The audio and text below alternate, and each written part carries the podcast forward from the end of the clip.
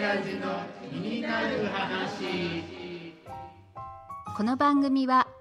模型の世界首都静岡の木製模型メーカーウッディ・ジョーからお届けする模型の話。静岡には有名なプラモデルメーカーがたくさんありますがもともとは全てのメーカーで木製模型を作っていました。その創世記を知る数少ない男ウッディ・ジョーの毛のない親父が語る模型の話。どんな話が飛び出すかはこうご期待。それではどうぞ。はい先輩今日もよろしくお願いします、はい、お願いします。さっきあの、今年も早いねっていう話をしたんですけど今もう私も50歳になりまして50年ずい50歳になると随分一年一年が早いなと思ってるんですがもう80代になるともっと早い。もっとそうなんですね。間正月やったばっかだと思って。ああなるほど。そうですね。まあ本当にこう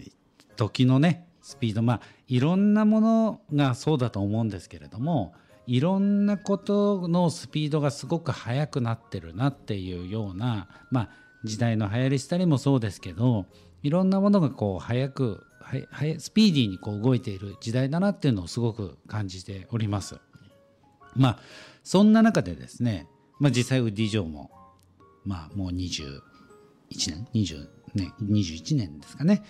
経ってまああのこの21年とまあ20年以上の歴史っていうのはまあ社長にとっては長くも短かった20年だとは思うんですけれども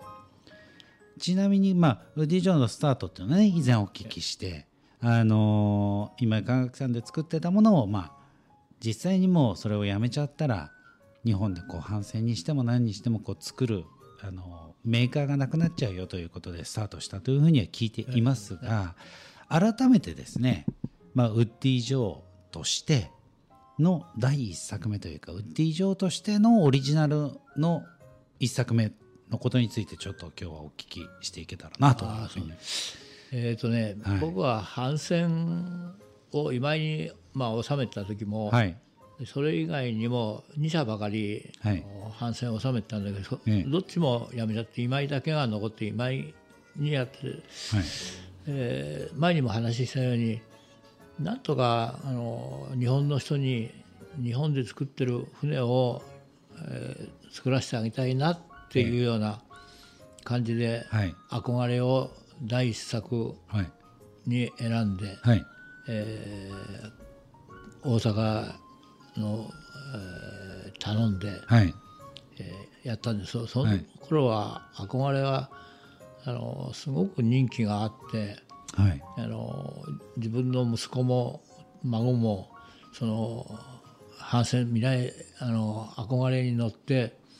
あの帆を張るのをやったり、はい。えーはしごとかロープのはしごを登ってったらあんなのもやったよなんて。はいやってきたよなんて、はい。あの泊まりがけでどっか少しどっか行ってきたんじゃないのかな。そんなことがあって。なるほど。人気があったんえです。ー、憧れというのはその帆船のお名前なんですかね、えはい。実際にその憧れという帆船っていうのはもう少しどういう船なんですか？えいや普通の,、はい。あの帆船、まあ、普通にある3本マストの船なんだけども、はいはいえー何しろみんなすごく憧れていたいたもんだから、はい。あの船名と同じようにみんなが憧れている船だと、はい。それがはい。今度は、えー維持できなくなって、はい。大阪があの橋本さんがはい。やっぱ経済的に持ってるのは大変だっていうことで、はい。えーよその会社にそれで名前が未来へってなったんですよ。はいはい。そしたら、うん未来の方からうちに、あのーこの未来絵を作ってほしいって来たんだけれどもね憧れっていう印象がすごく強かったっていうこととはい。あその頃はまだ会社ができてばっかだもんで次から次に何からもうもうむちゃくちゃにこうやったもんで未来の方から頼まれてもええ。手が出せなかったっていうことで、そしたら今度はあの神戸の万博をや今やるだやらないだなんて。ああの大阪万博大阪2025年の。そうそう。はいはい。その万博の PR のスあのスペシャルサポーターっていうことで今日、えあのそんな役をこの大役をやるから、またこれをやってもえはい。面白いかなって、まあやっぱりこう反戦というのはい一公開してくるとどっかが傷んだりして、ええ。やっぱあの直したりするから、えー今今度はどういうふうにあのなってるか、はい。で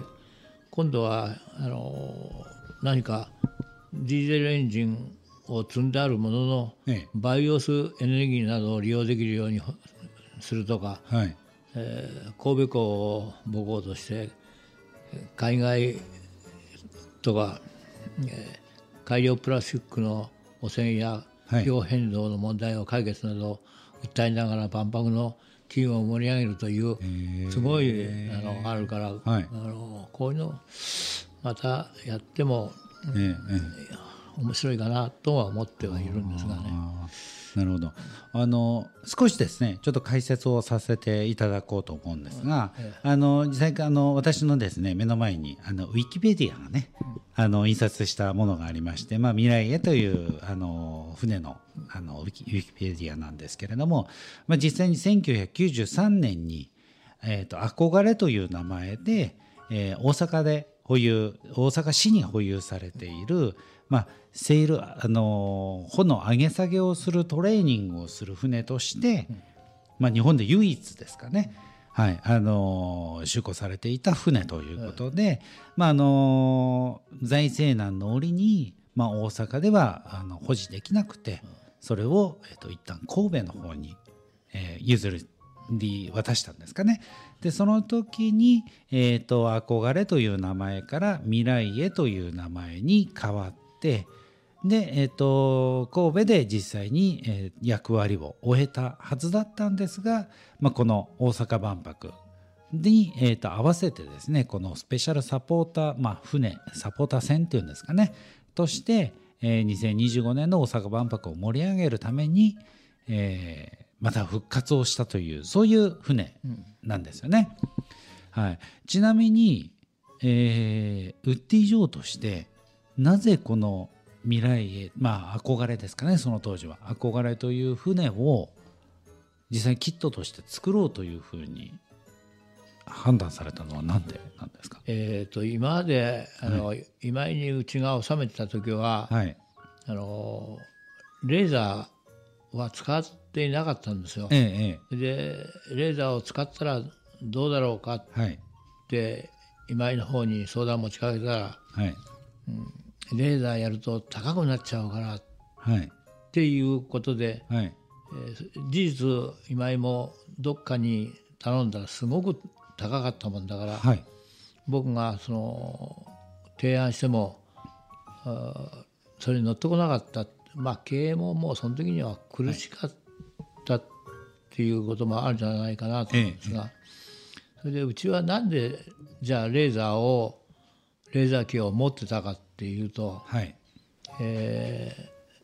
僕の子供が、うんえー千葉の方にいたもんだからそそそういう時にイベントがあるとそういうのを見に行くと「レーザー機いいなあこれこんなんだけ高くて買えないなあ」っていうようなことで「だけなんとかうん親父買ってくんないかな」って言うから最初は三輪車欲しい三輪車欲しい自転車欲しい車欲しい今度はレーザー機かなんてよくお前はよやってくれるからじゃあレーザー機買おうって、何にするじゃなくていたずらに、まあ遊びにつ使っていたわけ。ええ。それで、この今井がだってうちが引き継いだ時に、はい。早速そのあのもうそのために買ったじゃなくてえもう使ってたもんだから、えはい。それでこのレーダー機を使ってこの明かりを作ったんです。ほうやっぱりこうレーザー機を使うとそれまでの加工に比べてより精密に、そうですね。細かいところまでね、はい。加工ではできないようなものまでええ、できるっていうことで、あー。ということで、えーまあ、実際に、えー、とその精密に、えー加工できるレーザー機を使って何かを作りたいと言った時にたまたまあれなんですかね。目に留まったのが憧れだったと。えーそうですね、うん。まあみんなが憧れは清水港にも来たりね。もそうなんですね。ええだから、えみんなが憧れていたから。え なるほど。まあじゃあそのえっ、とユーザーまあそのウッディ・ジョーのウッディ・ジョーのファンはまだあのねあの立ち上がってすぐなんであれだったんですけど木製模型を作るファンの間でもやっぱり憧れを作ってほしいっていう声があったんですか？声があったっていうよりも自分がそれをやってみたい、だから子供がその船に乗ってロープ引いたりなんかやったっていうのあったりしたもんで、もうその時は発売した後だけれども、え何かあーだったら残念だったのは未来絵に変わった時未来絵の方からあの多少変わったところがあるから作ってほしいって言われた時に、あちょ忙しくてこれやってないなだってだそしたらうん途中であのある程度このテーマ落ち着いてきたもんだから未来絵の方に、うん話をかけたらまあ今んとこいいです。っていうような。結局やっぱり帆船ってのは維持するのが大変ええ。なんだよね。えはい。結局海の中に使ってるってし塩水に使ってもうはい。傷みが早いから、はい。それが補修補修でやるならすごく大変じゃないのかな維持するのは。うんまあ、以前それこそねあの東北のほら、えー、と伊達政宗さんが作ったサンハンバウセスター、はい、もう同じように海に使って。はい。だからやっぱり傷みが早いから、はい。うんその維持していくのがだけどみんなはやっぱり反戦というとすごくいいねって憧れあるもんだから、はい。だからやっぱり痛みが激しいからそれを維持するのはあの大変だったんじゃないのかな。なるほど。まあ、ということは、まあ、半分そのまあ大阪とかからの依頼とかっていうのもあったのかもしれないんですがまあ一言で言うと毛のない親父のわがまま出てきた船だったんですかね。とだだからそれだからまた魅力があるんだよね、あうんの新しい船やってもはい維持大変だって言ってみんながそれをやってるっていう、だからあの憧れもはい。大阪でもはい。市政の改革の一環としてはい。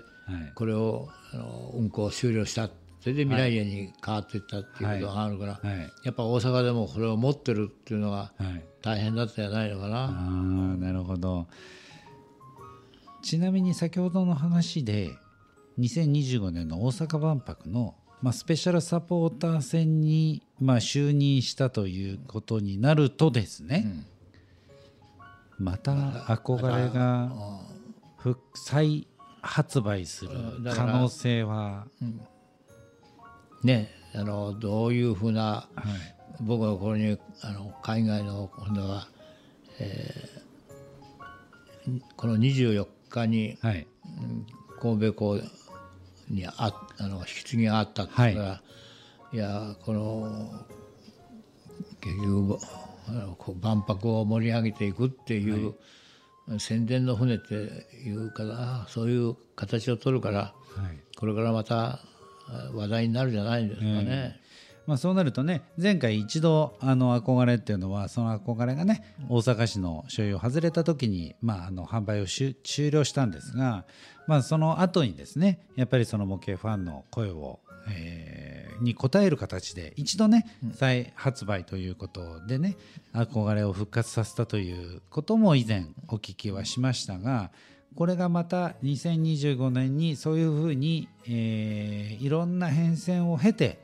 復活した憧れということになるとまた模型ファンからですね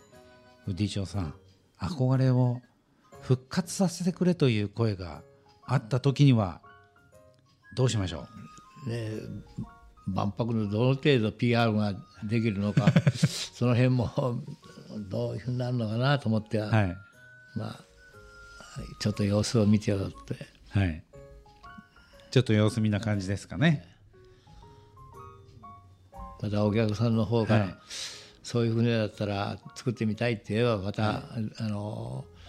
えー現地に行ってはい。許可をもらって、はい。作ってもいいかどうかね。やったらやれば、ただこう万博のうーん